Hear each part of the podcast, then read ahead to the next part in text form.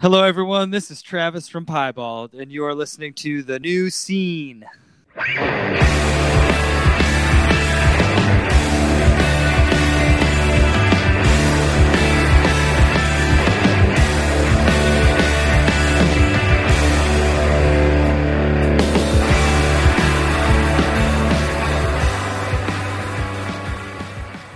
Hello, everybody, and welcome to the new scene. This is Keith, And Tommy. And we're back with another brand new episode. Did you think? Did you think another week was going to go by and we weren't going to be here? Is that what you thought? We never miss. We never miss.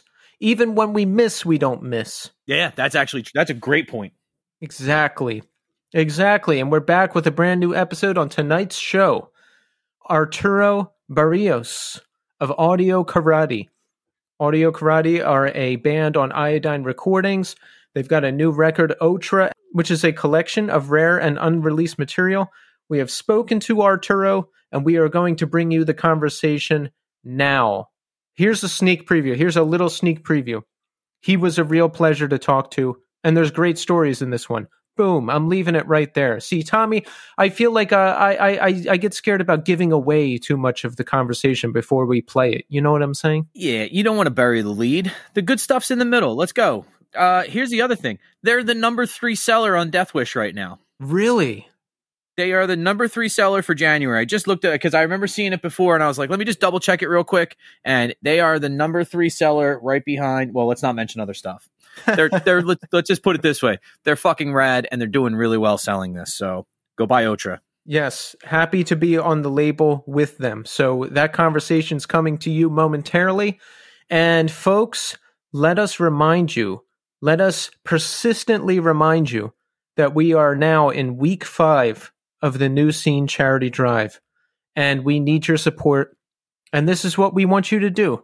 Number one, give us Apple Podcast reviews and Spotify reviews. Now, I have checked the other podcasts and they have hundreds, hundreds of reviews. Now, why would you deny us hundreds of reviews? Do you, do you not like us? Is this not working out? Are you going to end the relationship? Are you seeing somebody else? I mean, come on, give it to us. All you got to do is open up the app and scroll down and give us a five star review. If you want to write one, we'll read it on the air. If you don't, just give us the five stars. Right? Right, Tommy? A hundred percent. And it, uh, you guys don't know how much it really helps us. It gets us in terms of availability. More people see us. It's just it's it's all around great for us, and it takes like two seconds of your time. Exactly. And you know what? We need it. We need it and we want it. And we do thank everybody who has submitted reviews so far. We're going to read another one at the end of the show. Thank you very much to everyone who is participating. And look, we're going to keep asking until we get over 100. I don't care if it takes five years. We're going to do it. Oh, I don't give a shit. Even when we get a hundred, I'll still fucking ask. like, oh, I'm fucking, I'm not stopping. Like, if it helps the show get spread, that's all I want. Like, that's I just want more people to hear it, and then you know you can make a decision. Then you like it, don't like it, but it, at least get it in more people's hands. And just the best thing you can do for us is give us five stars, and then walk away. Just walk away. So there's the reviews. We have a shirt available for purchase now. The Life is Music is Life long sleeve, super sexy, very attractive, high fashion item, new scene podcast shirt. It is available in the Iodine Records Death Wish store. Go to Death Wish Inc., search the new scene. You'll see the shirt. It's there. Buy it now. It is available for purchase. It is shipping soon, so get yours now while supplies last. And I have set up a link tree for us for the new scene. It's in our social media bios. It's all the links for everything right there, convenient for you. Apple Podcasts, Spotify, Twitch, the shirt, our playlists, everything. All you got to do is tap the screen. You just tap and go right to the links. I made it very simple for you. So help us out. We need your support. I agree. I, I always like that when I see someone, especially something that makes ease like in terms of ease of use. If something's hard to use, especially online, are I'm so finicky with stuff. It's like if it doesn't work the first time or it doesn't take me to exactly where I'm supposed, I'm just like, all right, that's enough.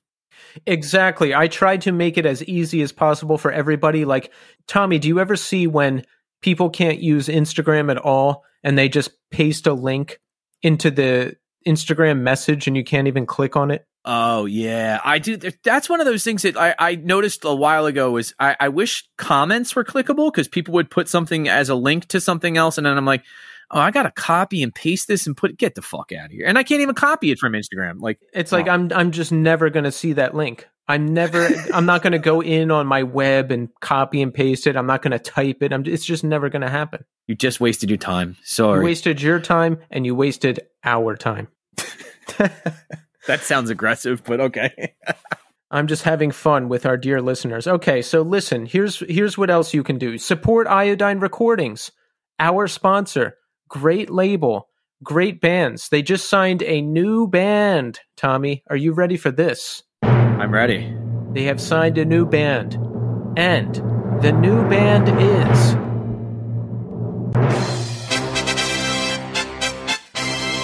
Hey Thanks, a new indie pop band from New Orleans. The Start Living LP, which will be coming out on Iodine Recordings, is available now for pre-order. I really like this band. It has a it has an emo sound, but it's almost more pop than emo. It's like a great mix of the two. The single from Me to You is streaming right now. I listen to it. I love it. I highly recommend checking it out. I've actually heard this band before. like this is one of those ones I've heard, and I can go. Uh, do you do you remember that band from a long time ago called Ultimate Fake Book? It reminded me a lot when I heard it uh, of Ultimate Fake Book. So it's that idea of it, it's super poppy, catchy, but at the same time has that kind of uh, something to write home about kind of aesthetic kind of feel. It's it's good. I like it. Yeah, it's like almost more in the pop realm, but that makes me like yeah. it more because it's not just another emo sounding band. Yeah, I feel like I've uh kind of I've plumbed the well as far as that's going to go with some of those things. I hear certain things that sound very similar to other things, and I go, uh, okay, this is nice. It's new and it's fresh. And anything that has that kind of poppy thing, I, I just, as a parent, I love being able to play music in front of my kids. So that's also a huge plus for me. Absolutely and Smoke or Fire have got a record coming out on Iodine. The Beauty Fades LP is available now for pre order. And this includes their out of print Workers Union EP plus some other unreleased tracks. The new single Beauty Fades is streaming now. All this stuff is remastered. It's going to be re released on Iodine in beautiful new packaging. Love the band. It's got that classic melodic pop punk style. I like a lot of that stuff. I really like what Smoke or Fire is doing. Can't wait to hear the rest. Anything that's like out of print is nice that when people read, you know, like when there's other when the material gets re-released and then they also add some other unreleased stuff, it really kind of gets me in the feel of like, okay, so what's this band all about? So I'm definitely going to check out the single and then start listening to it tomorrow. That's right. And folks, we've got a bonus show dropping this Wednesday, March 9th at 9 a.m. Eastern. Ooh, if you've seen our social media story, you know it's our two year anniversary. And we will be celebrating with Dana Bolin of Two Week Notice Podcast. And he's also the official tour manager and live hype man for Piebald. So we're very excited to speak to him. Uh, more on that in segment three, because right now we are going to speak to Arturo Barrios of Audio Karate. Enjoy.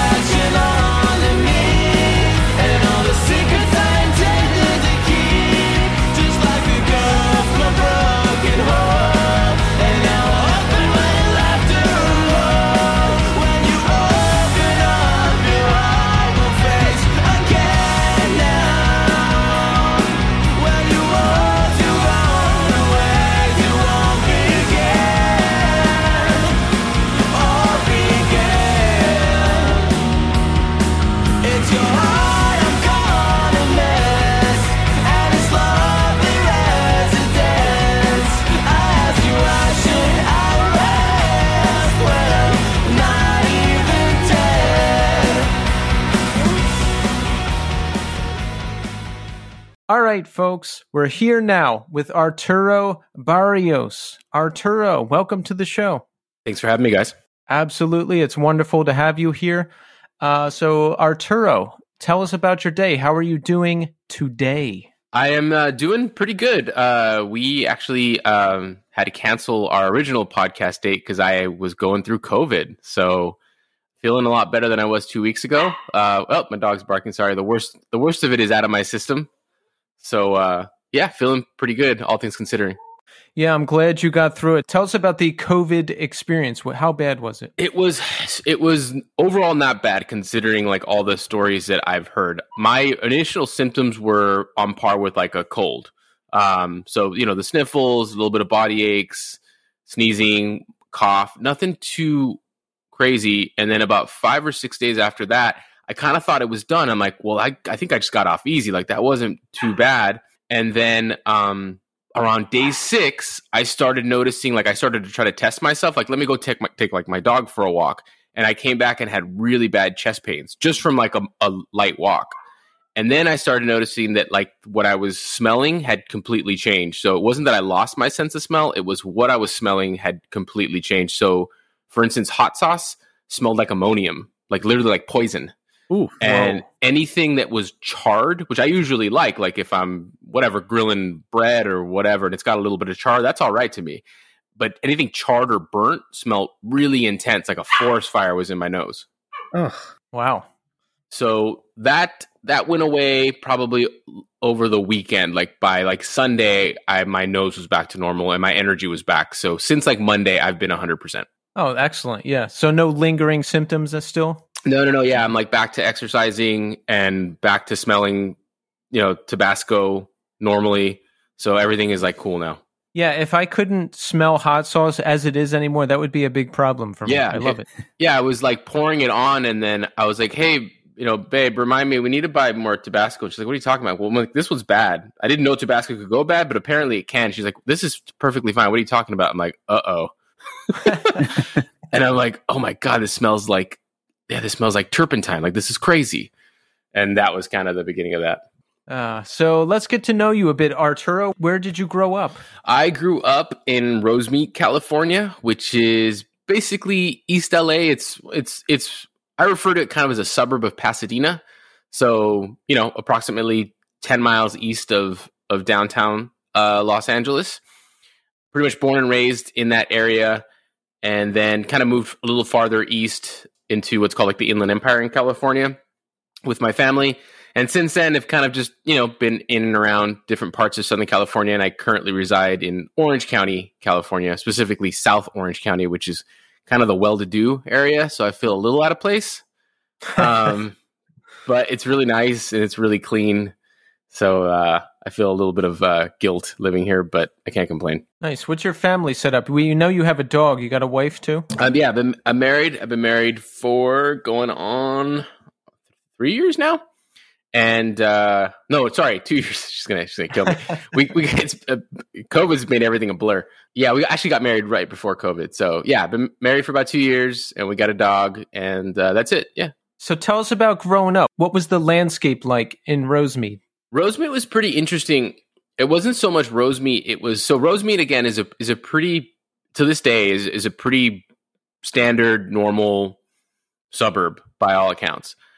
As you move into different parts of the San Gabriel Valley, which is again where I grew up, you start to move and look at some kind of rougher cities. At least back then, um, I won't name any city specifically, but there was some rough parts uh, around, and those cities at some point, like when I started to get into like punk rock, like proper, had like punk shows. And these were not, I mean, these were like backyard shows, but they were pretty rough. I mean, you, it, like a documentary should basically be made about this like scene that was like coming up around us and not like a cool, like romanticized documentary, like kind of like an introspective like crimes were committed, drugs were dealt, people were stabbed, and in all of that craziness, like bands emerged from that, and that's where we like cut our teeth. And we were kids; we were like fourteen year old kids. Mind you, we're going to parties with full on grown uh, like grown adults, like twenty year olds, and we were these little kids. I think in retrospect, that's probably why we got cut some slack and nobody really fucked with us because it was obvious that we were little, and I was little for my age as it was. Um, but yeah, it was just gnarly scene of, of just punk bands playing every weekend in these kind of dodgy parts of the city. In retrospect, I don't know who these renters or homeowners were allowing these parties to continue because they always got broken up. Someone always got hurt or stabbed. Uh, it was just insane. But I think it kind of made us the band that that we ended up becoming because I think it, it gave us kind of a grit and kind of a toughness. Like, hey, if if we're gonna get our asses kicked if we suck, so we better bring it. Yeah. So that that was basically how I cut my teeth in the music scene. Wow, so this scene sounds incredible. It sounds kind of like ours, Tommy, back in the day, you know, the the danger element. Yeah, the danger factor is uh that's comparable. Uh, however, uh the um, you mentioned the word stabbing a handful of times. uh I don't think anybody really I I mean, I know a couple people got cut up pretty good, usually box cutters and stuff like that though. But um those were few and far between. It was just like the swarm beatings. Like that was like it was like five on one, one person just getting the shit kicked out of them by a group of guys. So the thing that was interesting about these parties, so there was this group. Um, now, mind you, this was a, a pretty heavily like Chicano, like Latino uh, neighborhoods.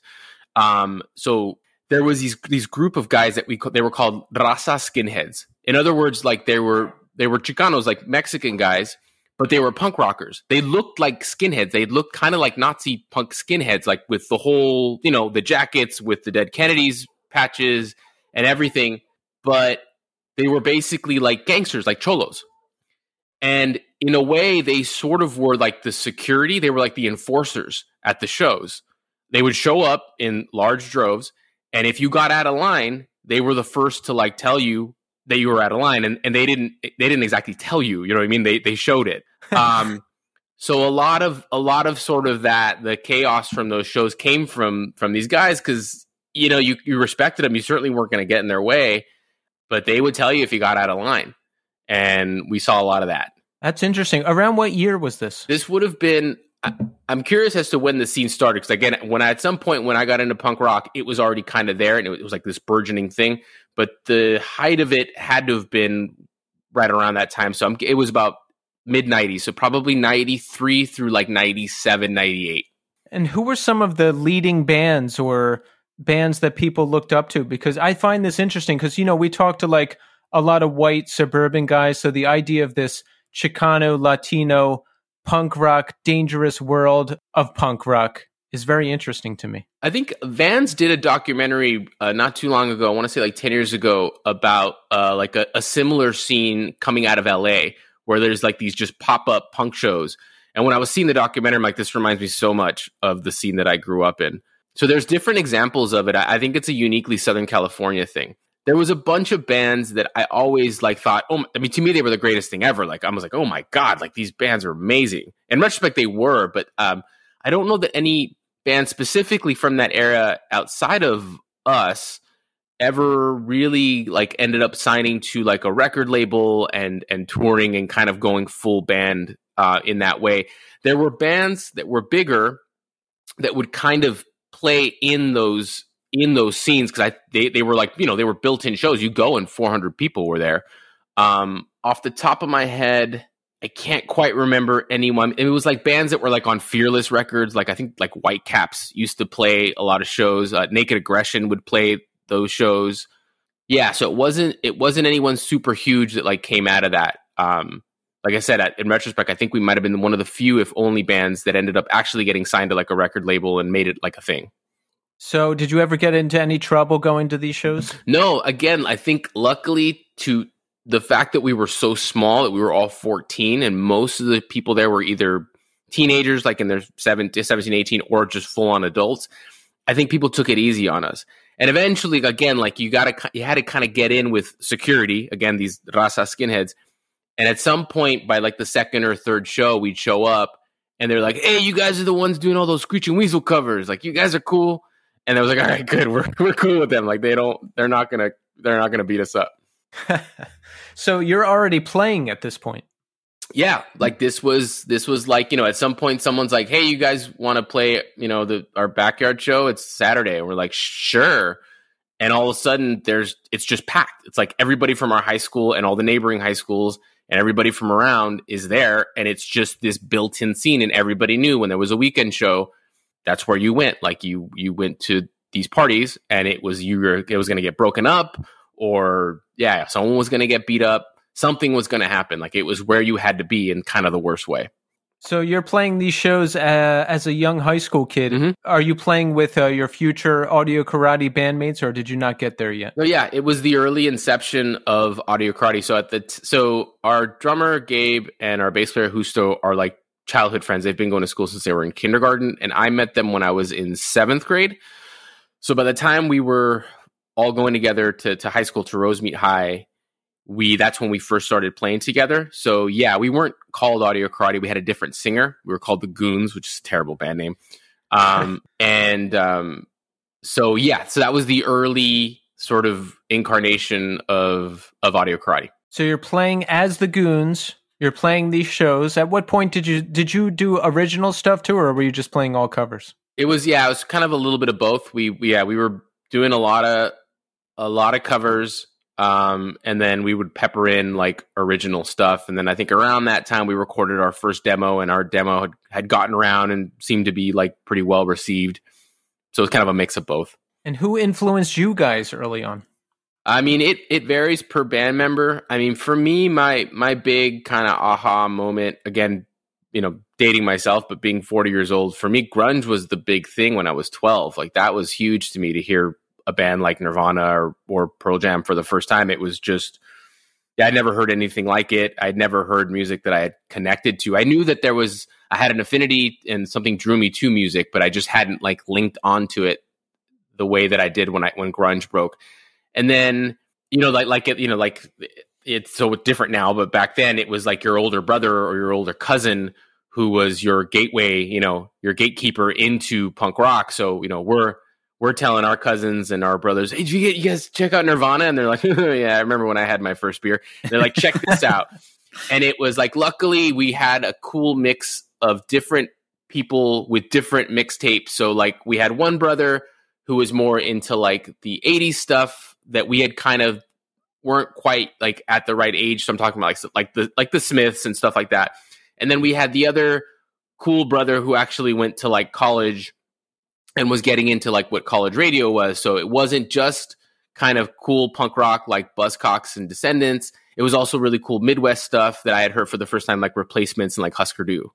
So we we those mixtapes in retrospect were like gold. You know what I mean? Like I absorbed all of them, and and that was my like kind of indoctrination into punk rock. It was grunge, and then it was someone saying that's cool, this is this is also really really cool. And I'm like, oh my god, you're right. So you're playing shows. Tell us about the early days a little bit. Like how did it build up and how did you how did you start building on things? So yeah, as as we grew kind of older, kind of start getting into like our junior senior year, the band kind of disbanded. Like we just kind of cooled off. Um, I moved, as I mentioned, to the Inland Empire, so I wasn't, and I was a kid, so I wasn't driving yet. So it was a little hard to kind of stay active and playing shows. By then, that scene was starting to die out. I think people were just getting wise that it was not a good thing to keep going. And then sometime, sometime around senior year, around the time we graduated, was when we kind of decided to give it a second go. And the original singer ended up going to the Navy. And that's when I'm like, well, I guess I was already doing kind of backups for the band. I'm like, well, I guess I'll just take over and we'll kind of make that a thing. And that was kind of it. It was just after high school when everything had kind of died down and everybody finally had cars and could like drive to a rehearsal that we kind of, I don't want to say got serious, but we really kind of, all right, let's, let's record a, a demo and let's see what let's start playing again and you know we don't have to play at backyard shows let's, let's try to actually play at a club or like a church or whatever would have us you know what i mean Was it scary to take over as singer? You know, like I remember I was in a band and then I tried to start my own after that where I was leading it and the whole thing just kind of fell apart. i remember i still remember my first show and it was actually at a church that i sang at and i think i went into it feeling like okay i think i'm up for this but uh the band to this day is like never let let like let me off the hook for it because I was just saying awkward stuff. I think I was more nervous than I realized. So I was saying really strange stuff. I can't remember what I was saying. I kept like uh, like being really self deprecating, like, "Hey, this next song is not really that cool, but I think it's kind of cool." And I'm like, "Yeah." In retrospect, what the heck was I? I think I was nervous. And Yeah. then to this day, they still think that like that's the guy I'm on stage. I'm like, I literally did that for one god fucking show, and I like that's it. I never did it again. And um, so uh, yeah, the first show was a little bit of nerves. I think the first, I want to say like the first year was kind of an adjustment, and then after like a year, after a good what like 50, 60 shows under your belt, like singing, I was I was fine with it. Like I didn't I didn't get nervous anymore. Yeah, it takes a while to build that up. I I did that like I did that too in my first band. I played bass, so I was like starved for attention and nervous as well. And I remember being on stage drunk and I tried to like do a Seinfeld quote into the mic and I just totally bungled it and I I really sounded like a weirdo. I still randomly think about that and get like the hot rush down the back of my neck. That's very that's very Seinfeld of you though to like be awkward and mess up the quote. so actually, bravo to you. Okay, so now you're leading the band. We're gigging more in clubs and churches, yes? Yep. Yeah. Um, so yeah, the band records just some rinky dink hundred dollar demo at the you know the the local studio. Uh, we tracked everything live, I believe. I think I just overdubbed vocals. We had a couple of CDs printed. I mean, I literally had like my name and my telephone number. I didn't have an email address, I don't think yet. We're we're starting to make some headway. Like you know, AOL and internet is starting to become a thing. So we're starting to kind of, you know, apply that. Anyway, I go to a show and the Ataris are playing, and I see Chris Rowe there standing there, and he happened to have like a satchel, like a bag, and I had one demo. And I'm like, all right, if at least if I give him this demo, he's not like burdened with it. Like he can just put it in his bag. Sure enough, he put it in his bag. I forgot all about it. Didn't think I'd ever get a call.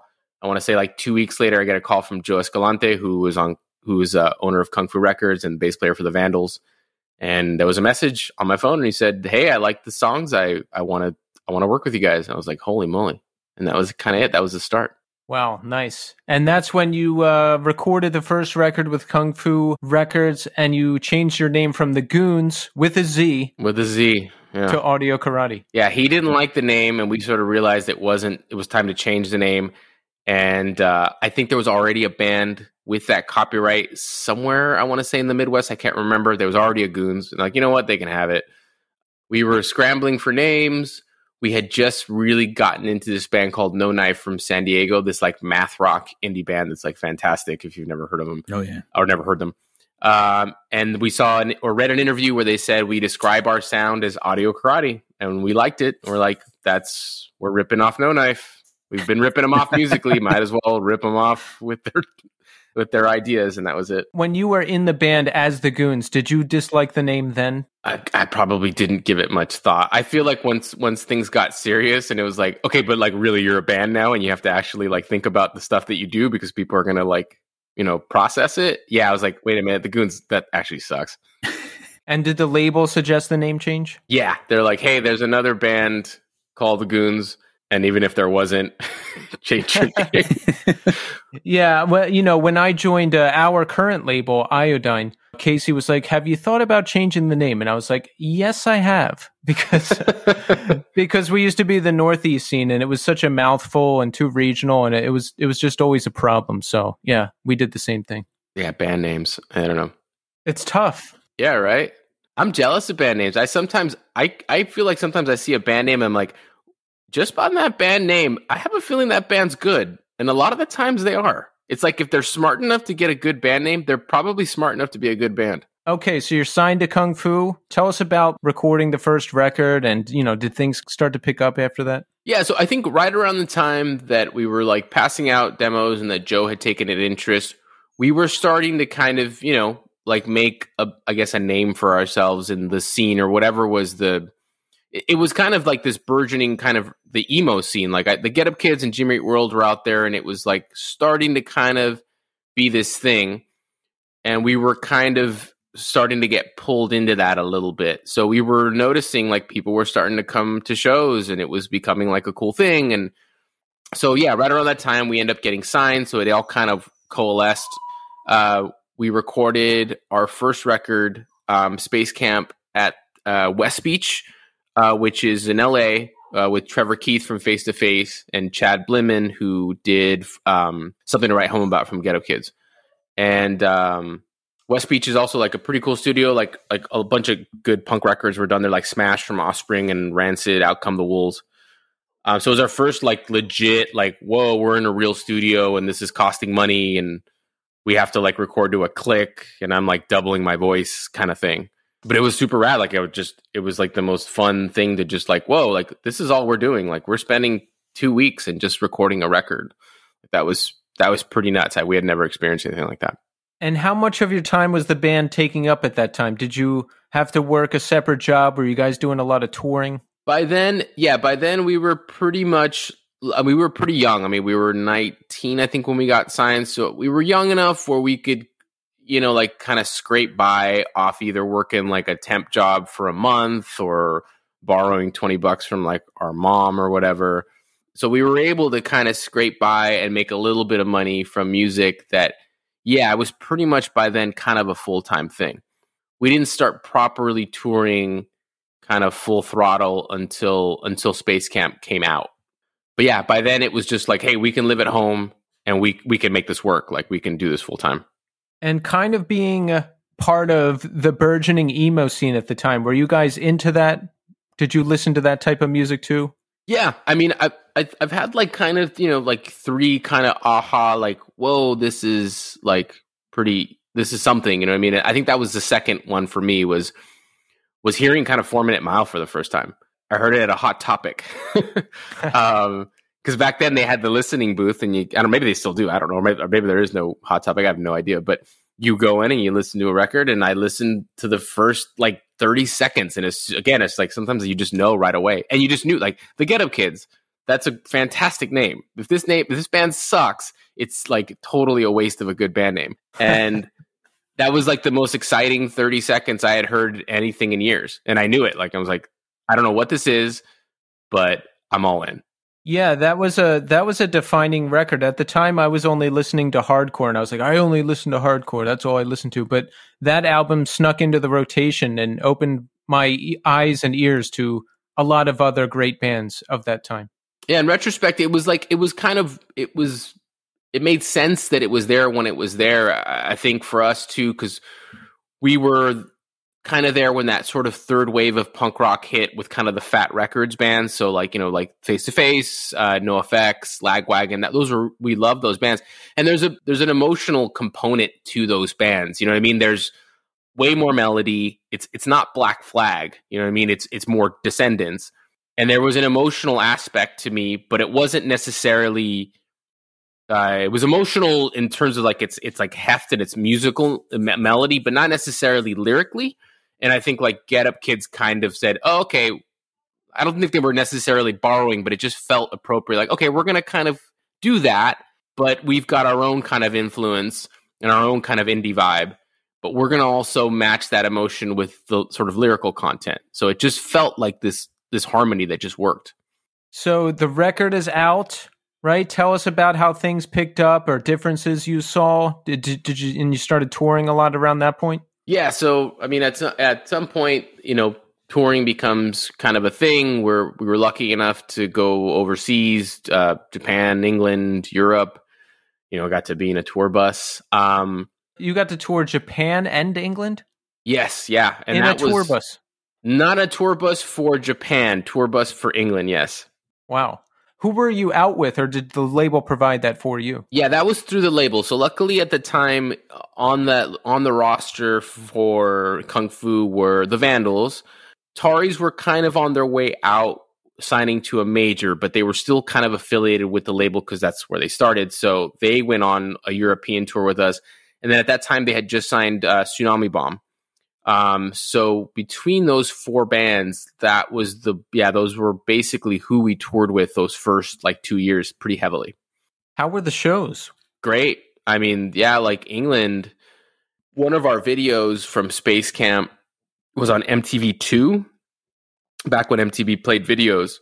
So by the time we got there, like there was like a little buzz about us, which was pretty cool. I mean, for a bunch of like Mexican kids from like East LA to like go to like you know Stoke on Trent, you know England, and there's like yeah, there's like kids there that like want your autograph and and are saying how much they like your band. That was that was a total like surreal experience.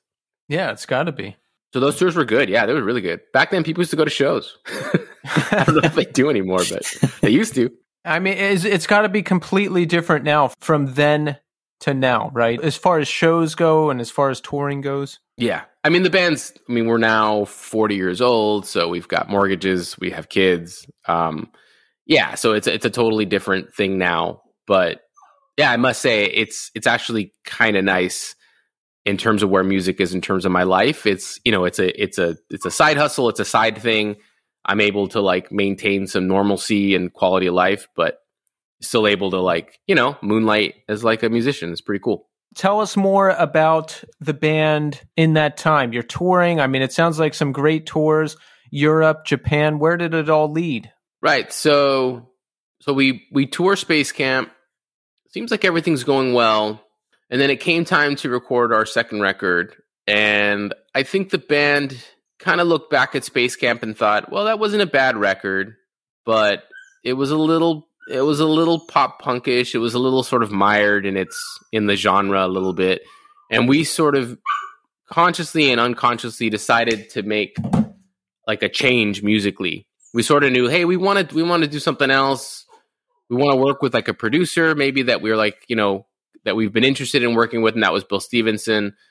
And that was it. Like we just started to get to work on our second record, and it was like a conscious sort of pivot we sort of knew we were probably going to a- alienate some of our fan base, but it felt like the right move. So yeah, we recorded Lady Melody with Bill Stevenson in Colorado. Yeah, it was uh, that was again a completely different experience. Uh, Bill Stevenson has like perfect pitch, so like you don't get away with like recording bad vocals with him because he can hear everything. And he's known for being pretty tough on you, and he was tough on me, and he blew my voice out I think twice but that was it. Yeah, we we did Lady Melody, uh, released that. We started touring a lot. I think that was 04 when we recorded 05. I want to say I was probably home like 40 days of the year in 05. So we were touring pretty intensely, almost to the point that we kind of ran ourselves into the ground. And ultimately, that was our demise. Wow. 40 days home out of the whole year. I think so for 05. Yeah. Okay, so Lady Melody is out. Now, you said it's a departure in sound. How was the reaction to it? Was it accepted by fans? It was what we expected. Yeah, it was kind of I don't mean to make it about gender, but the girls didn't like it. like in retrospect. They you know, we were kind of a pop punkish band and it was more hard on sleeve kind of stuff in line with like Get Up Kids and again the sort of third wave of punk rock at the time and this was a little more aggressive, it was a little more angular the lyrics were a little more obtuse. Yeah, I think a lot of our fans didn't get it, but it was the first time that like yeah, like I guess I don't want to say like critics, like it was the first time that people who felt like they were at the time they feel cool and, and in retrospect who gives a shit, but they they were the ones that were like this is this is a good record. Like this is this is something that is feels relevant and has weight and somehow that was gratifying but yeah in the end like if you know if you're alienating your fans i don't know how far you're going to get i think we made new fans but i think it did kind of cause some issues for the band ultimately so it's a critical step forward and it's a step forward for you guys because you're writing new stuff and uh, growing but not everybody liked it Right, yeah. We were pushing ourselves and that was to me like, hey, we're we're really like we're like being we're doing like what artists do. Like, you know what I mean? We're taking a risk and we're not sitting on our laurels and trying to just create the same record. Like we're actually like trying to do something exciting and different and challenging ourselves. Yeah, to me, it, it felt like the right move. And you toured almost the entire year. Now, talk about that a little bit because if I was on the road for 300 plus days out of the year, I think I would go nuts. And I think that's exactly what happened. I mean, we just we toured ourselves into the ground. We were like, this is what we're going to do and we're going to, you know, we're going to sleep on floors and we're not going to shower for days and like we're just this is our life. And you know, you start you get on, you know, show 200 at the end of 05 or, and start getting into 06 and you start to s- sort of see the writing on the wall. You know what I mean? You're like, okay, we've been to Boise, Idaho now four times and uh, it seems like less people are coming to the shows so yeah, you kind of start to see that, and, and I think you try to keep your head up and be positive. But yeah, it just you start to sort of see that diminishing returns, And so combine that with, you know, a bunch of guys in a van together and we've been together probably too long and eventually yeah, that kind of just yeah, you're to you're going to meet your end at that point. So how did it end? What was the conversation? That was basically it. Like at some point we were on a tour and we were just miserable and no one really was saying it explicitly. And at some point, someone said, "Hey, man, like this sucks," and we're like, "Yeah, this does suck. Like this is not fun anymore.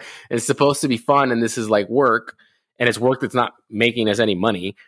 So yeah, at that point, it was like, "Hey, let's just let's just stop." We had, I think, one more tour planned in England. Like we'll do England, and then we'll kind of see where we are. We stopped basically touring. I think we did a handful of shows, maybe in Southern California after that and weirdly enough, like those are really good shows um, in retrospect because they like people actually came out. I think because we had taken a break and had been away for so long. Um, we started working on our third record. At that point, Jason, the guitarist, had built like a studio uh, in LA, and uh, using that studio, we started to get to work on our third record. The record was more or less finished. Um, I mean, like the tracks were done. I didn't really get to do vocals. I just kind of did like one take on everything.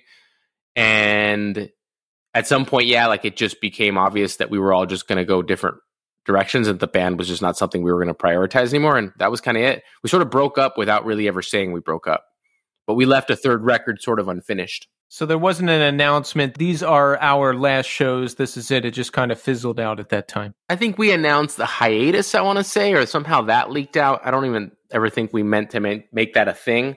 But yeah, we just basically went on hiatus and just kind of fizzled out. So, talk about that time a little bit. Did you want to be done with music? Did you have plans for some other kind of life? What did you do?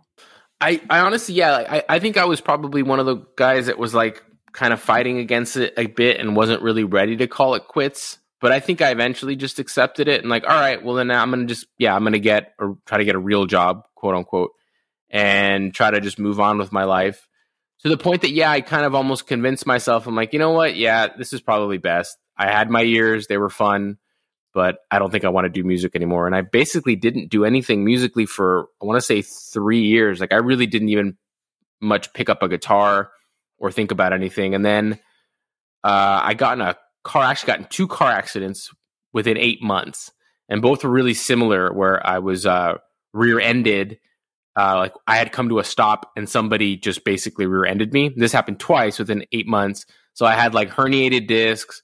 My back was a mess, and I had to take time off of work. And that's when I kind of just started to reassess things and realize, hey, you know what? Like you start to think about what's important to you, and you're like, you know what? I miss music, and uh, I'm gonna write songs, and and I'll I'll kind of take it from there. So when you started writing songs again, did you think they were going to be for audio karate or was it something else? Yeah, that was something I was we were like so I knew that I wanted to by then our guitarist Jason had was like a full on like he was in like a just had a full time job and it was basically just unavailable. I think he had already been married, had his first kid. So we knew that he wasn't really going to be a part of it. But I knew that the bass player and drummer from Audio Karate still wanted to make music because we were starting to kind of throw the ideas around. So at first, yeah, it was kind of like, well, yeah, I guess we'll just reunite Audio Karate, maybe just get a different guitarist. But the songs I was writing at the time were different. It didn't feel like whatever Audio Karate was, even though it was like two pretty different sounding, well, now three different sounding records. Um, I knew that it was an Audio Karate. I sort of deep down, I knew like, no, like I kind of hear piano on this, and I kind of want to take this in a different direction. So at some point, it became pretty clear that it was going to be a different project. And is that uh, what became Indian School? Yeah, that's correct. Yeah. Okay. So you're back with some members of Audio Karate, and we're writing songs as Indian School. Correct. Yeah. And talk about that time. Did you did you record the record? What was the plan?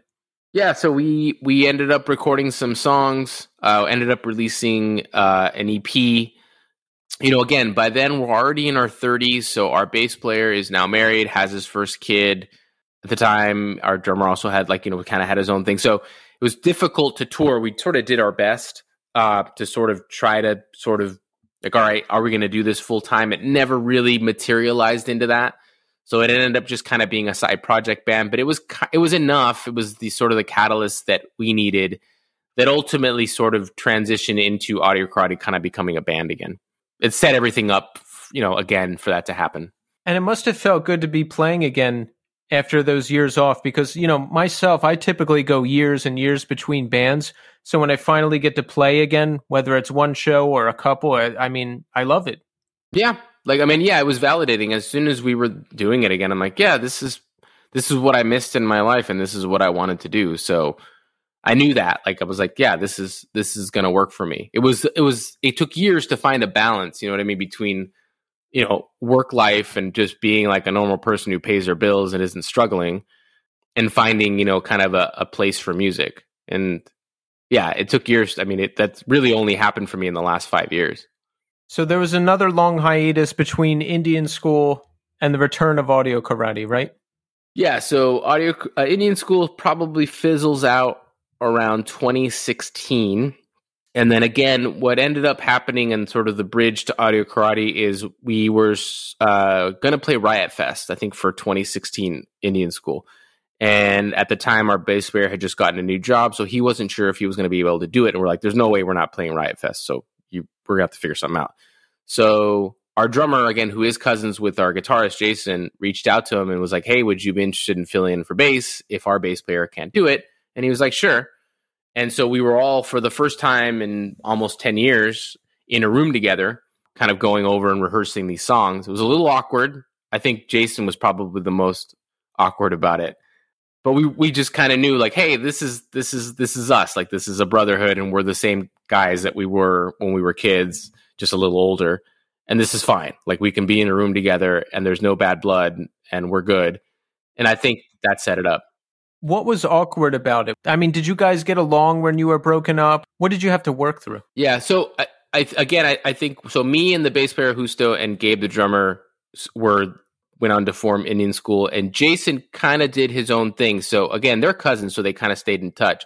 But to be honest, yeah, we really didn't stay in touch too much. I, it wasn't necessarily bad blood. I didn't dislike him necessarily, but in retrospect, yeah, it was just kind of like okay, like you're not really you're not really in it with us anymore and you kind of decided to kind of do your own thing and that's fine. But yeah, I think there was a little in retrospect a little bit of resentment probably. Um yeah. feeling like hey, we kind of left a third record on the shelf. Probably could have kept going in his audio karate at least for another year or two. But yeah, so I think that was it. And it was like, is there anything we need to sort of air out? Um, and I think that's where the awkwardness came from. So, did you ever have to have any conversation or anything, or did you just kind of fall back into step? Yeah, I think, yeah, I think eh, probably the healthy thing. A psychologist probably would have recommended that we talked it out. Yeah. But I think, again, just us being the way we are and there just being that sort of thing where we're sort of brothers in a way, even though we're not. Yeah, I think it was just like, look, whatever it is, it's not that big a deal. So it's fuck it, let's just jam. We sorted it out through the music, basically. That's good. Yeah, because I, I mean, I'm 40 now, and I wasn't able to have mature conversations until, uh, let's see, this year. Yeah, till so, today. Yeah. So when I'm like in my early to mid 30s, forget about it. I was probably the biggest mess during my early to mid 30s. Yeah. Yeah. I think, yeah, in retrospect, there probably should have been a conversation, but it was like, you know what? It's it's fine. We'll just sort it out, and it's all good. And I love you, and let's rock. Did you play Riot Fest as Indian School? We did, yeah. I think that was 2016, yeah. Now, here's a question. Did Indian School just play Indian School songs or did you play audio karate songs we too? We would, yeah, we would play audio karate songs here and there. Yeah, because I mean, so many of the people that that got into Indian School were obviously audio karate fans and so yeah, we would we would play it. Maybe just like one here and, and it wasn't like uh, like a, you know, always a part of the set, but yeah, we were definitely we wouldn't shy away from like playing audio karate songs. How was playing Riot Fest? That was amazing, actually. I've been trying to get back on ever since. it was so fun. Like, uh, yeah, it's just a really well run festival, um, open bar, and uh, but yeah, the bands were just incredible. Like everywhere you just looked, there was like a just a fantastic band, whether it was on a small stage or a big stage. And yeah, it's like it's totally just such a vibe to just to do it. And um, yeah, I, we've been trying to get back ever since once the people who run Riot Fest hear this episode of this podcast, it's going to happen. Yeah, I'm available. Well, Audio Karate is available. Sorry, Indian School. Mean, if you really want Indian School, we'll do it. But Yeah, we're gonna do audio karate this time, so uh, let's do this. We make things happen here at the new scene. Yeah, we'll work for cheap. Well, not that cheap. Cheap enough. Yeah. All right, so let's talk about the return of audio karate. How does this come about and when? Yeah. So again, about 20 maybe 2017 actually. Um so I'm in another band. Uh I am in a tribute band to the Smiths and Morrissey, which sounds a bit silly, but it's actually a really good band. Um, any uh, any trepidation with that nowadays? Because Morrissey, he just keeps saying things that get him in trouble. So he, he, does, he does, sure. And and the band has had to deal with with that, and we've you know tried to sort of say, hey, look, it's for us, it's about the music, and we've never really been about the politics of the guy. So whatever his thing is, we try to stay out of it. When playing shows as the Morrissey Smiths tribute band, have you ever thought of taking on the persona of Morrissey and just being an asshole to everybody. It'd be pretty easy, wasn't it? Um, no, I never have. I'm not the singer, so I'm not the Morrissey guy. I'm just a guitarist. Um, okay, okay. Yeah, our singer Jose is the is the singer. He's the guy. But yeah, again, we just it's never. It's like you know what? We don't really want to get involved. They've they've been they they've been around since God going on 25 years. So they're a, kind of a pretty like integral part of sort of the sort of the LA sort of music scene. Yeah. So what did Morrissey do? I didn't. I, I don't. I don't. I'm unaware of this. What did he do? Uh, I don't even know. I honestly, because I don't listen to Morrissey or the Smiths, but I just always see like a headline: Morrissey said something, and everybody's mad. I think uh, something to do with England or Arturo. Help me out. There's stuff that he, I, even I try to stay out of it. To be completely honest, he's a. My understanding, if, if I'm just kind of being, just kind of just, he's a bit of a heel and a bit of a provocateur. Yeah. And he says some controversial stuff and it has not been taken well. Um, I will let you do the Google search. Yeah. Um, yeah. yeah. in terms of what, what your assessment is like, okay, yeah, I would never listen to that guy. Or like, well, it's not that bad. Uh, you know, I'll let you determine that. But essentially, yeah, he has said controversial stuff enough that the band has had to sort of say, hey, like, we don't, like, this isn't our bag. And we're just a band. Like we're just, you know what I mean? Like we don't want to get into the politics of this guy. We're all about the music. Um, okay, so Audio Karate's coming back, right? So yeah, so I'm in that band. We're playing some festival in LA somewhere, and uh, Rob, who uh, runs Wiretap Records, is there. Um, at the time, I believe he worked for KROQ and KROQ was putting on the festival. Anyway, he knew who I was, and we started chatting. And he was like, "Hey, like, um, I have a label what do you think about uh, me releasing uh, Audio Karate's first record on vinyl? I'm like, cool, yeah. Like we had kind of thought about possibly doing it at some point, but if you want to go ahead and do it, by all means. And then he kind of, you could see, he was kind of like, he's like, well, you know, if you guys, if I did this, like, would you guys be open to playing shows? And again, we had just come off the Riot Fest thing where we were all in a room together. It wasn't that long ago, so I'm like, yeah, I think we can all be in a room together. So I'm like, yeah, I think so. Like I think uh, I think us playing live and playing a couple shows might be something we can do. And that was kind of the start of it. Really. Yeah, he put out the record on vinyl and we just started playing shows again. And you ended up putting out another record with Wiretap too, right? Right. So again, so going back to when the band initially went on hiatus, um, we were working on a third record. This was the record we were working on at the LA studio that we had built. The record was more or less done but I had not really finished the vocals. Like if you hear the vocals on that record, a lot of it is just phonetics. So it's me sounding like I'm saying something, but if you really pay close attention, it's basically gibberish. I'm just kind of scatting vocally. So at some point, we just dug up those tracks, um, put them into Pro Tools, and remixed it, and kind of realized there's a record here. Like there's, yeah, there's a body of work that is releasable, and yeah, that that ended up being our third record, Malo, which is essentially a record that is now, you know, it came out essentially what, 12 years later, 12 years after it was initially recorded. What was it like to work on that record again after all those years? It was crazy. So Jason the guitarist didn't tell us he it was his idea. He kind of spearheaded the idea of because he he was recording the album, so he had the files. I had kind of forgotten all about it. Um, and at some point, he just brought us to the room. He's like, "Here, you guys got to check this out. This is gonna like weird you guys out or blow you away. I don't know." And it was the it was like one of the songs from from the record, and I was like, holy moly! Like a, I for completely forgot about this, and b, this sounds kind of good. like this isn't bad at all. Like this is not what I remember tracking. Like this actually sounds pretty decent. And that was it. Like, and at some point we just said, "Hey, I, I think we're going to release this as a record. Let's give it a shot." There's, there's, you know, ten to twelve songs here. Like, we can, we have a record. And like, all right, let's do it. Yeah, it's great that you got to release it again because you know, like, I, I, it's always a bummer when you're working on something and it just, it just ends up shelved and that's it. Yeah, and I think that's where we're at now as a band. It's like again that bring. I don't know why the Smiths and Morrissey keep coming up, but uh, we sort of talk about the Smiths then there's other bands like them. I'm sure you guys know them where there are bands that are pretty prolific and in the end when it's all said and done, you basically have every B-side, every demo, any song they've ever recorded anywhere is available. You know what I mean? Like it's on a record, it's on a B-side, it's on a comp, whatever. And we sort of realize, you know what? By the time it's all said and done, everything we've ever recorded is going to be available to listen to. And that leads us to our fourth, the fourth record we're about to release, Otra, which is essentially a B-sides rarity album of all the stuff from Space Camp, Lady Melody, and Malo, the last record. Yes. Now, folks, Otra is a collection of rare and unreleased material, which Arturo just described. And we worked with Bill Stevenson again from Descendents, right? Yeah, he's I mean, yeah, that's the Lady Melody tracks. Yeah, so technically he's on there. Trevor Keith and the stuff he did with Space Camp.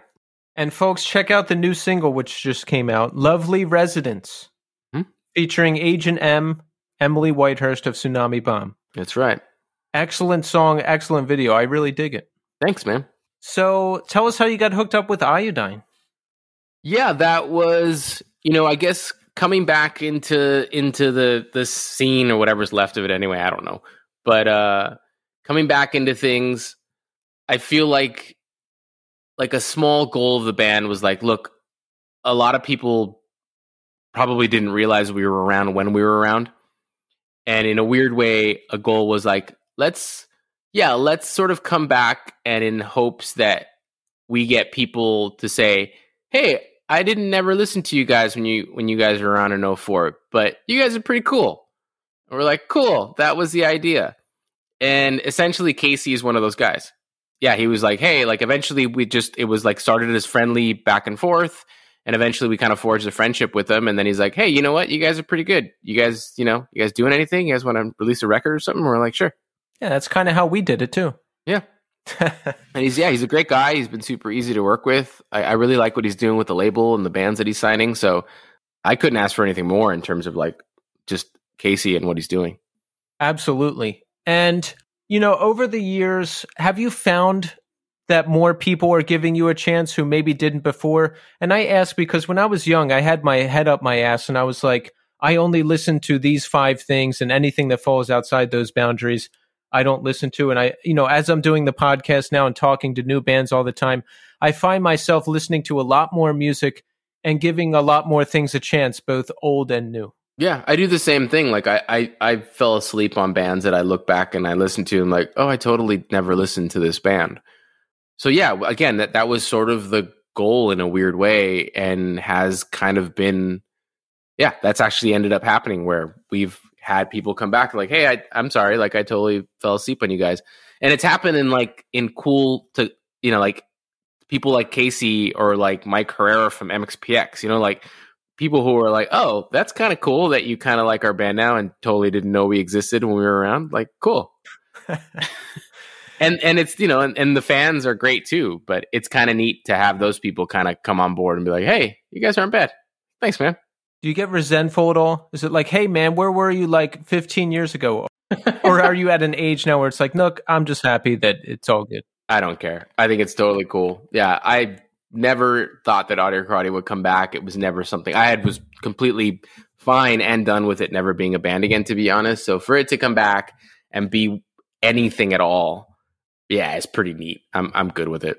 And talk about the landscape of the band and your lives now. How does it fit in? I assume you guys are all working full time and have families. So, like, what's the plan? How does it all work out? Yeah, I mean, I, I, I must say, like, I'm, I'm, I think we're lucky too because I, I hear podcasts and we hear stories from bands, and it it sucks to hear how tough it's been for bands these last couple years with COVID.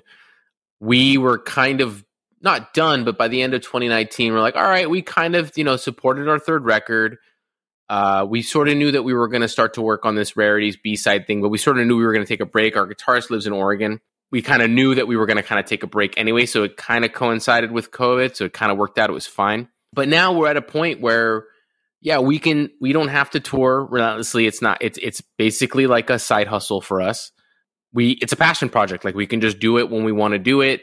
And if we get an offer for like a really cool festival, yeah, truth be told, we're not going to make a ton of money, but we're in a place where it's a subsidized vacation. That's perfectly fine. So, what do you do for your career? So yeah, I work for I work for the county of Orange, which is where I live here in uh, Orange County, California. Um, yeah, basically social work. So I'm I'm in management, like overseeing caseworkers, basically. How did you fare during COVID? Was it difficult for you? I mean, uh, minus getting COVID, of course. yeah, which again, luckily wasn't too bad. I mean, it, yeah, I mean, I, I, know a lot of people had it a lot rougher, so I feel a bit weird, kind of. But no, overall, I'd say we, me and my wife, were pretty good. I think it was just, it was a, it, I mean, that's a tough way to have kind of experience your first year of marriage. Like, we got married in January, and COVID hit in March. So we were literally planning our honeymoon and then everything happened and we had to cancel everything. So that was our first year like of being married. Like we even talk about it like what do you think we, we would have been like like if COVID had never happened? Like it's just it's such it becomes such a big part of our lives and our marriage that there's like kind of it's hard to separate the two, you know what I mean? But overall, yeah, like I my my wife owns her own hair salon, so that was tough for her. She had to shut down.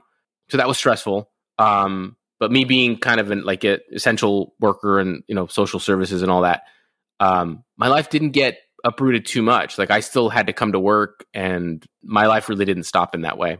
So you still had to go into the office and everything like normal. Yeah, we did. Eventually, they ended up, you know, now they're they've implemented like a tele uh, a teleworking thing, which kind of works. But yeah, because so much of what we do is in person, and you know, we deal with like homeless clientele and stuff like that uh, unfortunately, yeah, just we do have to be in an actual fixed place. You know what I mean? In an office. So the first year of marriage must have been tough, right? Because it's like a crash course in everything because of COVID. Right, and then yeah, you've got COVID on top of it. Again, like you know, two months into being married, my wife's business shuts down. We're like, holy moly! I do think, and it sounds cliche, but I do think we are stronger for it. Like we are. Like I don't think I actually, in a way, ended up being a, a, a kind of a a strength test and to see how how much did we really want to be like together because that was it. Like we were just we can't go anywhere and it's just us. So yeah i hope we love each other because we're about to find out for sure. Well yes it sounds like it worked out. I mean you guys are you're doing good. We're doing good. We're happily married and her salon is back up and running and you know we're trying to do what everybody else is doing which is just get by with the way that things are.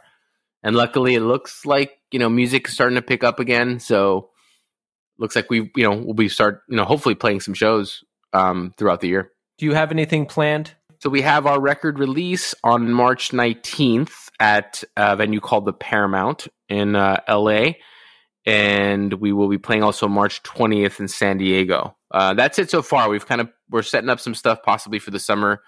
I think like a lot of bands we're kind of just seeing where things are before we get to you know start booking too much. And yeah and then uh, yeah that's pretty much it so far. So when you're not playing music and touring and doing social work what do you do? How do you unwind? Yeah i mean i've i've got i've got a dog but as you can hear through the audio she can be very um, temperamental. Um, when she's not she's great. She she's settled down now because she's like right next to me which is all she wanted to do. Yeah, me and my wife, like we like to whenever we obviously with COVID, but we like to we like to travel, but we're homebodies anyway. Um I actually became and I never in a million years thought that I would ever become this, but I've become like kind of a wine guy. Like legitimately into wine. Like I have a wine fridge and like yeah, like I'm like into wine. It's like a thing. Never thought that that would happen in a million years. Did that come about after the marriage? Um, it came about. COVID definitely like helped it because I was just home and like was like kind of bored and had nothing to do. Um, again, it, so I've always grown up kind of in the suburbs or kind of in maybe, you know, maybe not the best areas. I lived in East LA, which is kind of a, a tough neighborhood. Um, where I live now, which is South Orange County, is pretty well to do in terms of just the neighborhood. So I think it was just access to wine that kind of was it. You know what I mean? Because there's wine shops out here, and you go to like your local store and you can like drink wine from those little like servers. That was something I had never had access to. So I think it was just that that is like, oh, it's here and it seems to be everywhere. And Yeah. that kind of started it for me. Yeah, I'm fascinated by the things people pick up during COVID and and different hobbies and that stuff because COVID kind of changed the landscape of everything I do in my personal time. Like before I used to go out more and I would just watch movies or TV shows and you know, walk around and listen to music and once COVID hit, I stopped doing all of that. Now I only watch stuff on YouTube or Twitch and I don't really listen to music too much anymore when I'm walking around outside. I don't know. It's just like everything changed. Yeah. Actually, I would say it's funny for me. It was like reverse. So I used to listen to a lot of podcasts before COVID. And then once COVID hit, I started listening to less podcasts and actually started listening to more music. So yeah, it's like you start to kind of just think you reevaluate things. Things just change. Exactly. Yeah, things things changed a lot. I, I would think that I would write more music, but actually, I really haven't written much music. yeah, there was a lot there was a lot of things I said I was going to do Right. uh, that I still haven't done and I always think like if you're just talking about it but you never do it, it's not really your passion. Not yet at least. It's not time. it's a good. That's an interesting insight. I think you're right. Yeah, because like, I'm always like, hey, I'm going to get into home recording and I'm going to start recording a lot of music by myself. I'm going to be a prolific solo artist, but I, I don't do it. Yeah. I, I, I don't do it. So that's not my that's not my destiny yet. You must not be that into. I tell myself too the same thing. Like I've never been like a like a. I don't record myself aside from just recording on a phone. But I've always like one of these days I'm going to set up at least a decent little home studio with a couple of mics, and I'm going to like finally actually be able to record decent demos. I never do it. I've never done it, and I'm never going to do it. I know. I know myself. I'm just not. I want to do it so bad. I want to start like a lo-fi hip hop uh, beats type band, and then I like a little, I don't know, like a solo acoustic project or so. I I want to be able to sit there in Ableton with the mics and all the the patch things, and I want to record it, but I I just never do it. Do you think we don't do it because we think we're afraid it's going to suck? Because that's, I think, I, probably why I don't do it. Because I'm like, oh, if I had a home studio, I would like write great songs all the time. But then it's like, eh, if I probably did, I probably would write the same stupid songs I write. It wouldn't make any difference. I think that's part of it because in my mind I'm like, oh, I would record it and it would be the greatest shit ever. yeah. Oh my God. The world doesn't even know how to handle it. Then once you actually do it, it's like, oh, I'm not the greatest person in the world. Yeah. Oh yeah. This was kind of like, this is cool, but it's not that cool. I always th- I always think like the barrier to entry in certain things is enough for me to be like, yeah, I'm not going to do that. I've had two goals for like 10 years, the same two. Read music, speak Spanish. I can't do either of those fucking things and it's been a decade. and I think what kind of always gets me is like I see how much work goes into that and then I go, I don't think I have the time to dedicate to that. So I'll take smaller projects on that I know I can actually handle. That seems to be my thinking whenever I put something off. It's like what my goal seems to be is like is too much. It's insurmountable. Don't even start it because you're going to end up getting disappointed in the end.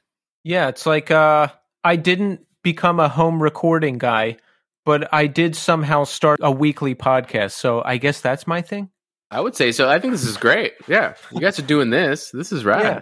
I mean, we have this, Tommy, right? This is, this Yeah, is good this is enough, good. guys. You guys are fun. I got my interface in the mail the other day, so I have that. oh, so you're you're further along than me. And uh, well, we don't speak Spanish, but do, Arturo, do you speak Spanish? I do speak Spanish, and I and I had to rediscover Spanish because I kind of I yeah I, I lost it a little bit, and it's difficult. It's difficult. It's a difficult language to learn, as any language is. Do you need to know it for work?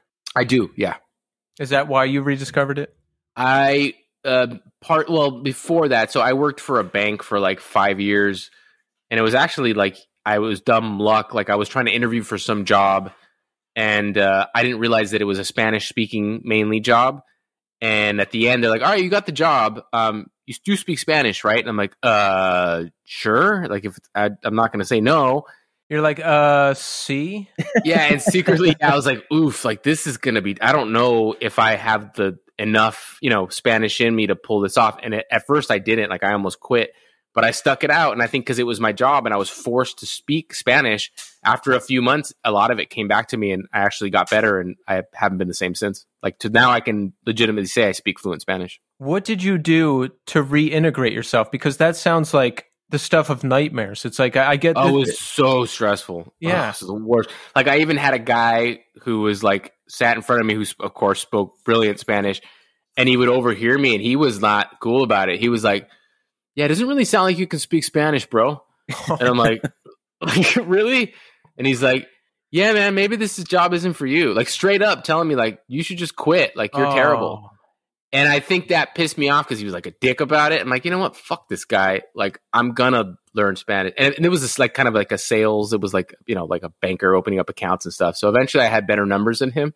So I thought that was pretty cool that I eventually got the last laugh. Did he ever know that you had better numbers than him? Did you get to rub it in his face at all? I think I did. Yeah, yeah. yeah. At some point, we kind of became cool. Like he, I eventually earned his respect. And he's like, "Oh, looks like you're doing pretty well. These numbers." I'm like, "That's right, fucker." Resentment can be the greatest motivator sometimes. Yeah, it actually. Yeah, I was like, you know what? I'm gonna put my head down and try to make this work. And eventually, yeah, I, I started to pick it up. Spite is a marvelous motivator. Like there, Oh, that- it was the best. yeah, like that. Sometimes there's certain things when somebody says to me, "You can't do that," I'm like, "Well, no, now I gotta fucking do it." like, Yeah, Nah. and just force. Like I had to do it. Like it was my job. I was either going to quit and not pay my bills, or I had to to figure out how to speak Spanish. Yeah, it was. It's a necessity, the mother of invention, kind of thing. Like I got to figure this out, or I'm screwed. So yeah, folks, go to iodinerecords.com and pre-order Otra today, right? We need to get that. Yes, I think so. Yeah. I mean, come on. What what are we doing? And uh, check out the new single, Lovely Residence. Great song, great video. It'll give you a little taste of what's to come. And uh, if you're in California, you got to go to those record release shows. Come on, those are going to Yeah. be great, right? The Paramount in LA, March 19th, and that at Three Punk Ales in San Diego. Well, Chula Vista, sorry, California. Excellent. Well, Arturo, we just want to say thank you for coming on the show tonight. We really dig what you guys are doing, and we're looking forward to more. So thank you so much. I appreciate it, guys. Thank you.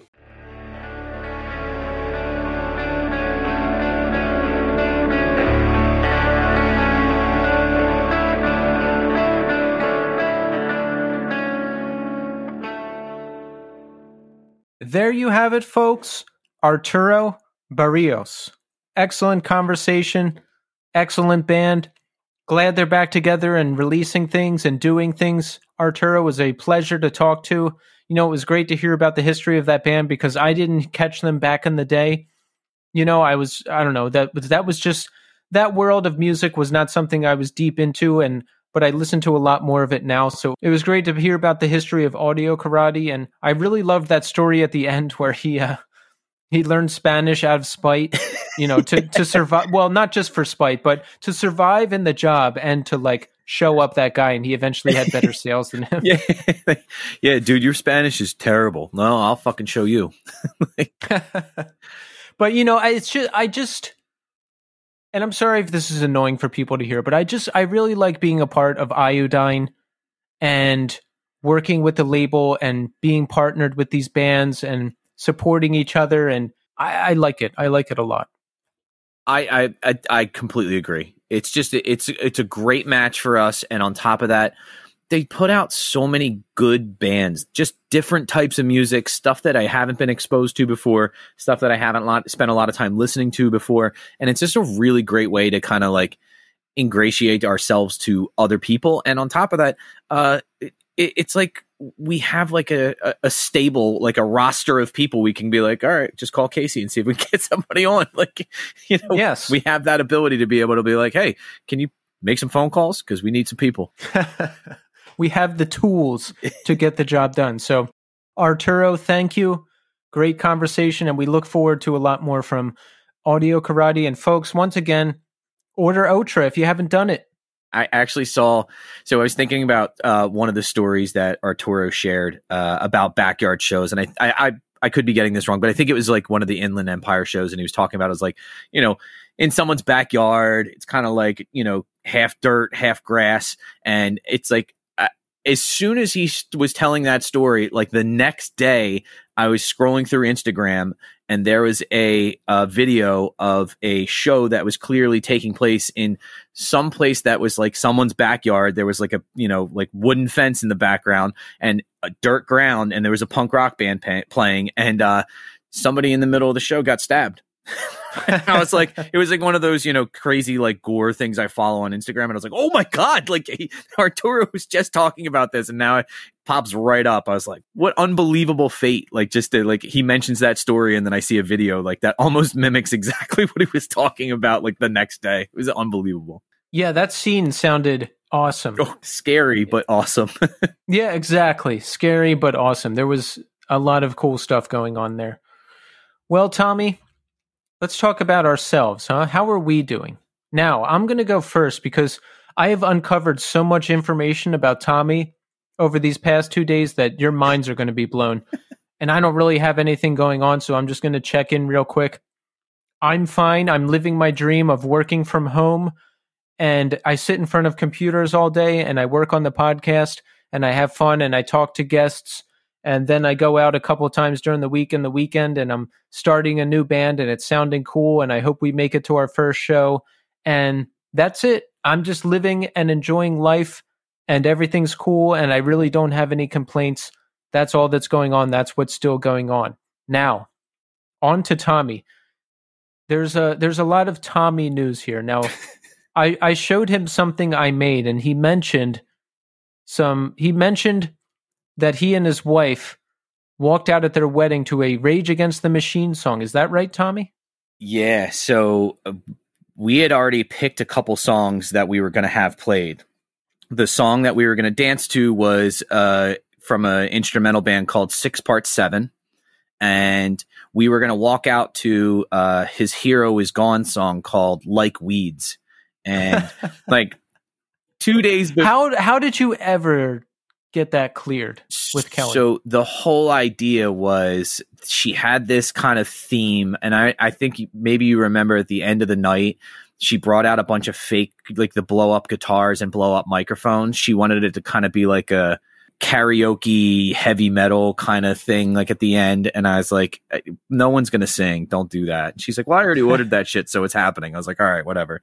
Um, but we were going over things like last minute, like right before, like literally two days before the wedding, and uh, the guy who was the DJ asked for uh, you know a CD copy of everything that needed to be played and the order it needed to be played in. So I was like, all right, let me start putting it on. And I, I remember this clearly. She was standing in the other room and she was like, "Wait, is that the song we're coming out to?" And I was like, "Yeah." And she's like, "I don't like that." I was like, yeah, but it's heavy. Like it starts out like real light. Like so that's while the whole you know while the wedding party's coming out, and then when we come out is when the heavy part starts. And she's like, "Yeah, that's too heavy." And I was like, "Yeah, his hero is gone for a wedding entrance. What were you thinking?" I don't know. I, I, I just thought it was it's a fucking rad song. So like, this is this is great. but there's like families and grandmothers oh, yeah. and aunts there. Like oh, I could care. That, I could care less. So how did you settle on Rage Against the Machine? Was that was that like the safe mainstream choice or something? Yeah. So I started kind of just throwing like mainstream things at her that I was okay with, uh, and I was like let me put some uh, Rage Against the Machine stuff on. So I played uh, Bulls on Parade at first, and she was like, I don't like that. Um, she was like, I don't like that they sh- say shotgun. And I was like, okay. And then uh, I played, uh, I forget what the other one I picked was. And then the one we finally settled on was Born of a Broken Man. So we, we played that. And it, it was funny. And I, I had literally just heard it maybe two or three days prior because uh, I was listening to an old episode of Opie and Anthony, and they used to use it as like their coming back from commercial, like it was their bed they used in coming back from commercials. How did you gain the upper hand in this? How did you get to pick all the music? Uh, I don't. I didn't pick any of the music with the sole exception of the song we were going to dance to, and actually, she changed that twice too.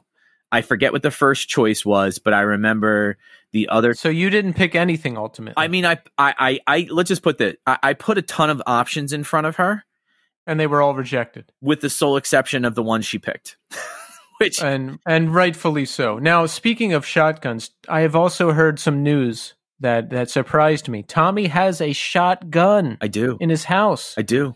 I can't believe that. I've had a gun since uh, I lived in Bensalem.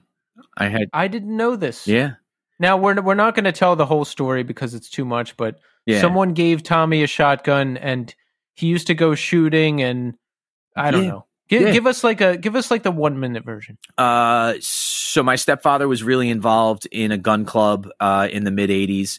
Uh, I actually made friends with a guy who I worked with when I was at the welding shop, who owned a farm, who was also into the same thing, which is skeet shooting. Like you know, the clay pigeons, you launch them and shoot them with the shotgun. It's really, it's really fun. But he mentioned that he does it on the weekends, and I said, "Oh, I don't have a, sh- a gun." And he goes, "Well, he's like, I have a couple at my house you can use." And I just mentioned it over dinner, and my stepfather was like, I have a shotgun upstairs. You can just have it. And I was like, get out, really? And he's like, yeah, of course. So I went to the store. I went to Walmart, bought a bunch of ammo. Uh, I put the gun in my trunk and I put the ammo in my glove box and I drove to work that day. And after work that day, we went out to his farm and he had like, uh, like 30 acres up past Doylestown and shot shotguns. And then th- I think it was not the following weekend, but the weekend after that, uh, Kelly came with us and Kelly did the same thing. Kelly came out and shot guns with us.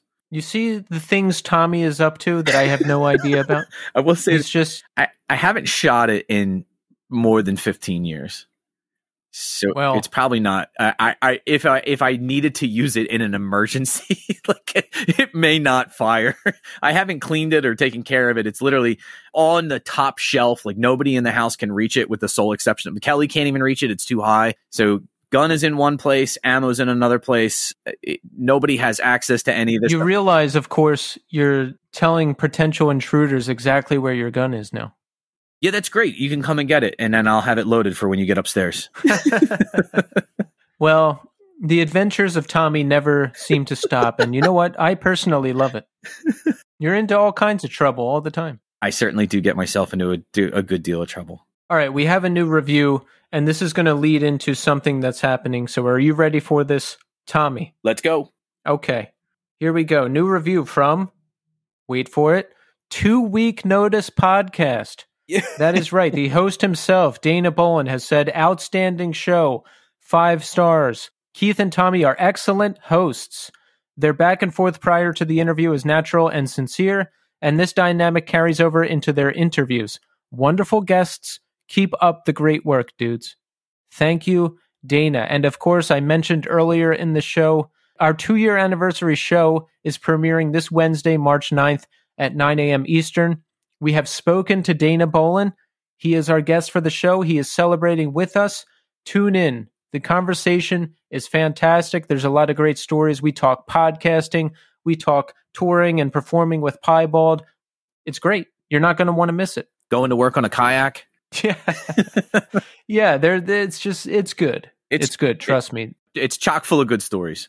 Yes. So check it out. Celebrate 2 years with us. We're not going to get into too much fanfare now. We're going to save it for the 2 year anniversary special. But look, we are the show that keeps giving because we don't have a Patreon, right? We're not charging for these extra episodes. We are taking the time to put them together to just give to you for nothing. I spent the whole weekend editing, not to be ahead of schedule, mind you, just to be on schedule to give you these extra episodes. It is a labor of love. I am not berating you, audience. I am just reminding you once again uh, that we need your support. And you can support us by giving us reviews on Apple Podcasts and Spotify and by buying the shirt. Hit the link tree in our Instagram and Twitter profiles. Everything is right there. Do it. Do it. I agree. You should you should do it. I like I like to stop to leave space for Tommy to jump in. I love when he just goes, "I agree." I don't I don't know what else to add to that. Like it's just it, there's nowhere to go with it. It's just oh but I I know. I just I want to make the time for you, Tommy, because I care about you and I care about our show. I appreciate that. all right, folks. Well, look, that's it. That's all we got for this one. We hope you enjoyed it. We'll see you again in two days for our two year anniversary special. Ooh, so thanks everybody for listening. And until next time.